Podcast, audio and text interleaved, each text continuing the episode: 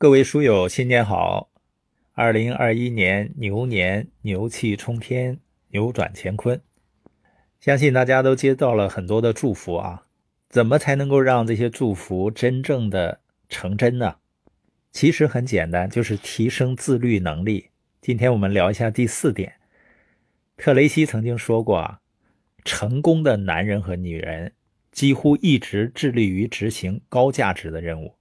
而那些不成功的男人和女人，是那些把每天的一分一秒都浪费在低价值活动上的人。什么是高价值任务呢？就是对你达成目标最有帮助的事情。所以，我们团队的伙伴呢，现在都养成了列每日清单，而每日清单里面的事情就是高价值的任务。伙伴们不仅列每日清单，而且发在群里面，比如说每天要给一个人去讲解商业计划。要推广公司的红包活动、看书、听 CD 等等。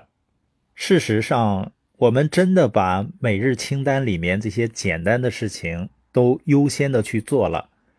二一年过去了以后，我们真的能够扭转乾坤，真的可以牛气冲天。但为什么有的人一年一年过去了，生活没有太大的改变呢？就是因为他让低价值的活动来分心了。有些低价值的活动对你来说可能是很好玩的事情，比如刷刷百度啊，刷刷抖音，时间很快就过去了。还有些事情呢，还挺重要的，但你还是要回到清单里面，把重要的事情优先去做。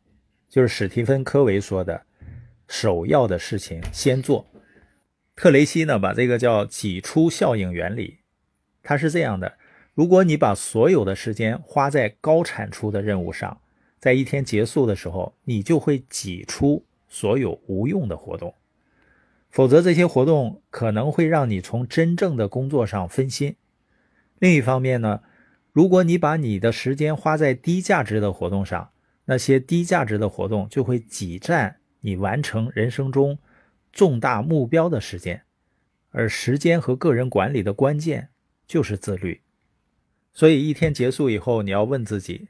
这些天我正在把什么挤出我的生活？